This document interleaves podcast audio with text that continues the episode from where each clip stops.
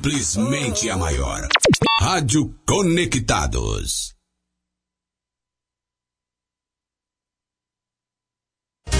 Compartilhe. A atriz e cantora norte-americana Demi Lovato revelou nas redes sociais que se batizou no Rio Jordão na última terça-feira, mesmo local onde Jesus teria sido batizado. E Demi postou um textão sobre a oportunidade e disse ter conquistado mais fé durante essa viagem. A cantora também visitou o Yad Vashem, memorial oficial do Holocausto em Israel, e o Shalva National Center, uma ONG que tem o objetivo de auxiliar crianças com necessidades especiais como síndrome de Down e autismo. Rapidinha! Daqui a pouco tem mais. Vem aí a Pet Art São Paulo 2019, uma feira que reúne no mesmo local lojas, ateliês, artesãos com várias técnicas e produtos para patchwork e artesanato em geral. Com foco no Natal, a feira apresenta lindas opções de presentes, além de vendas de materiais, ferramentas, projetos, acessórios e produtos prontos. E tem mais! O projeto Famílias Empreendedoras em Moda da FUNSAI também estará lá, de 6 a 9 de novembro, das 13 às 19 horas, no Centro de Eventos São Luís. Rua Luiz Coelho, 323, próximo ao metrô Consolação. Ingressos no local. Proibida a entrada de menores de 12 anos, exceto lactantes de até 2 anos. Mais informações no wrsãopaulo.com.br. Apoio Rádio Conectados e FUNSAI. Agora você ouve mais um programa com a marca Rádio Conectados. Apito árbitro. Nesses próximos 45 minutos você fica informado com todas as notícias do futebol brasileiro. No ar, programa sem acréscimo. 45 minutos de puro futebol. Sem acréscimo, o programa que leva você para dentro das quatro linhas.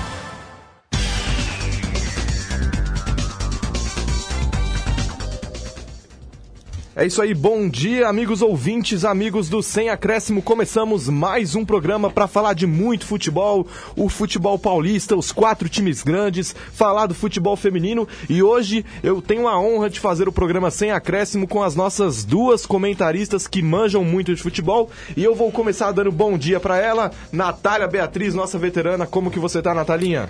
Fala galera, muito bom dia Fabrício, muito bom dia aos nossos ouvintes ligados aqui no nosso programa, é isso mesmo. Hoje nós temos aqui uma convidada especial que logo mais estará integrando o nosso grupo de comentaristas do nosso programa. É isso aí, e eu vou dar bom dia a ela agora, a Ariadne Brito. Seja bem-vinda, mais uma vez contando com você aqui. É um prazer para nós. E aí, Fabrício, bom dia, bom dia galera que está nos ouvindo. É um prazer estar aqui novamente e em breve nos próximos programas. É isso aí, e sem perder tempo, vamos começar então o nosso programa, falar dos quatro grandes paulistas e, como já conhecido, o quadro Quarteto Paulista. Quarteto Paulista. É isso aí, a Natália vai trazer as informações do Corinthians. Depois de vencer por 1 a 0 a Chapecoense no meio da semana, o Corinthians tem compromisso na noite de hoje contra o Grêmio em Porto Alegre. A partida está marcada para 7 horas da noite, dono da melhor defesa do campeonato, com apenas 13 gols sofridos em 22 jogos, o Corinthians ocupa a quarta colocação com 41 pontos. Mesma pontuação do Santos, terceiro colocado. De portões fechados à imprensa, o técnico Fábio Carilli treinou troca de passes, finalizações e fez um coletivo em um campo reduzido no Centro Esportivo de Porto Alegre. Uma possível escalação contra o tricolor gaúcho é Cássio, Fagner, Manuel, Gil e Danilo Avelar, Ralph, Pedrinho, Júnior Urso, Matheus Vital, Cleison e Wagner 9. Visando a temporada de 2020, o Corinthians está de olho em Matheus Davo, que atua no Guarani, no atacante, o atacante do Bu Bugre, despertou interesse no início do ano na Copa São Paulo de Juniores, quando marcou seis gols em oito jogos. Além do Corinthians, Santos e Cruzeiro também têm intenção em contratar a promessa do Guarani. É com você, Fabrício. É isso aí, Natália Beatriz trazendo as informações do Corinthians. E agora ela, Ariadne Brito, vai trazer as informações do Palmeiras. Vai lá, Ariadne.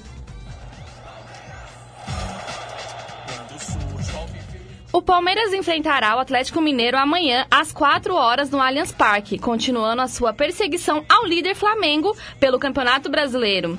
O time comandado por Mano Menezes vive boa fase. Ao todo foram cinco vitórias e um empate nas seis partidas com seu novo treinador. Porém, não poderá contar com Mano em seu banco na próxima partida, já que o mesmo acumulou três cartões amarelos e está suspenso. O Verdão deve ir a campo com Everton, Marco Rocha, Gustavo Gomes, Vitor Hugo, Diogo Barbosa, Felipe Melo, Bruno Henrique, Gustavo Scarpa, Dudu, William e Luiz Adriano.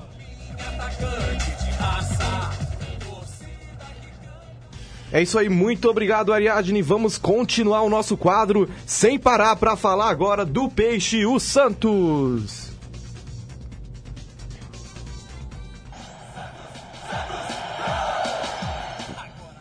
Após vencer o campeonato no Campeonato Brasileiro, o Santos teve uma semana cheia para se preparar para o próximo compromisso na competição. Hoje, em São Januário, o time enfrenta o Vasco da Gama, que vem embalado após a vitória fora de casa contra o Atlético Mineiro. Lucas Veríssimo é desfalque para o, jogo de logo mais.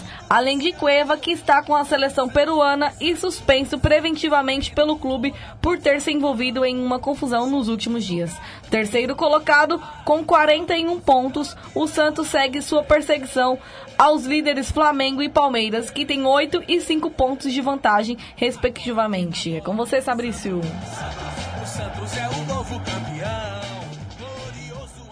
É isso aí, obrigado, Natalinha. Sem parar para encerrar agora o quadro do Quarteto Paulista com as informações do Grande. De novo ela, Ariadne Brito, com as informações do São Paulo.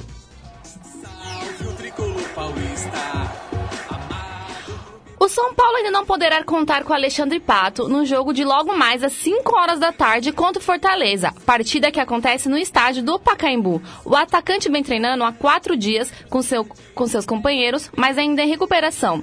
E assim como outros jogadores, também desfalca o time de Fernando Diniz. Toró e Everton lesionados são desfalques garantidos, enquanto Raniel é dúvida contra o Leão do Ceará. De acordo com São Paulo, o atacante está com uma indisposição que deixa o jogador debilitado e sem condições de jogo. O tricolor vendeu mais de 25 mil torcedores de forma antecipada para esta partida. Deverá entrar em campo com Volpe, Ruafran, Bruno Alves, Arboleda e Reinaldo, Luan, Tietê, Hernanes, Daniel Alves, Anthony e Pablo. Valeu, Sabrício.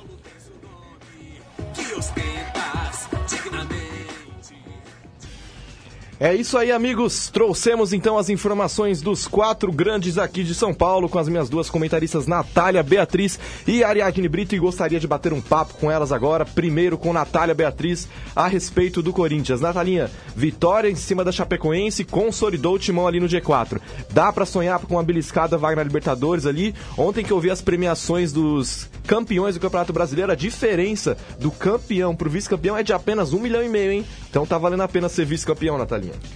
É, eu acho que o Corinthians é, vai sim conseguir a vaga na Libertadores, mas não título.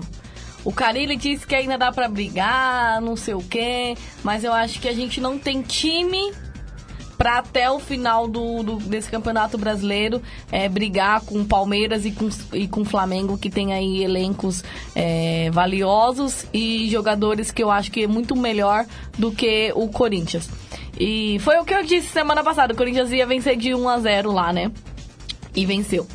É, Então, esses dois últimos jogos aí deu uma, um pouquinho de gás pro Corinthians. Vai sim conseguir uma vaga na Libertadores, mas título não. E vice, se for vice já é bom já pra ajudar o caixa, porque a situação tá nada boa, né? É isso aí, Ariadne Brito. A torcida de São Paulo se empolgou ali com a vinda do Daniel Alves, chegada do Juan Fran. As coisas pareciam que andar, estreia bem, Daniel Alves fazendo gol, mas o Daniel Alves caiu de produção junto com o São Paulo. O Daniel Alves vai ser aquele cara que vai poder mudar o patamar do São Paulo, ou se o time não estiver bem, ele também não vai estar. Bom, é aquela famosa ilusão, né, que o São Paulo deixa pra gente todo ano. Tá ali brigando, parece estar brigando pelo título, mas aí vem uma derrota que já atrapalha todo o time. E sempre com essa culpa jogando pro treinador, em, em tantos anos aí, eu perdi a conta de tantos técnicos que já trocamos e nada foi resolvido. E aí, com jogadores novos, pensamos aí, agora vai. Mas pelo jeito ainda não deu, mas eu acredito que o Daniel Alves, sozinho ele não vai mudar nada, depende do time. Temos fortes problemas com o nosso departamento médico, sempre tem um ou outro lesionado e isso atrapalha muito.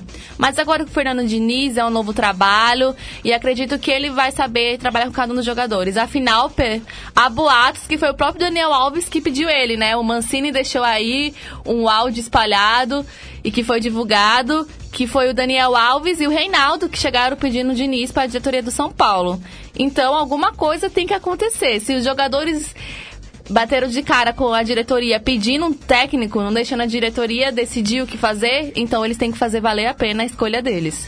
É bom ressaltar que o Fernando Diniz é, sem- tem sempre o trabalho em si elogiado, mas em resultados práticos ele não consegue é, fazer jus ao, ao que falam dele. E o São Paulo é, trocou um, um cara vitorioso, que foi o Cuca, por um que ainda está engatinhando na competição. É, Natália Beatriz, Palmeiras. Dá para tirar esse título do Flamengo? Se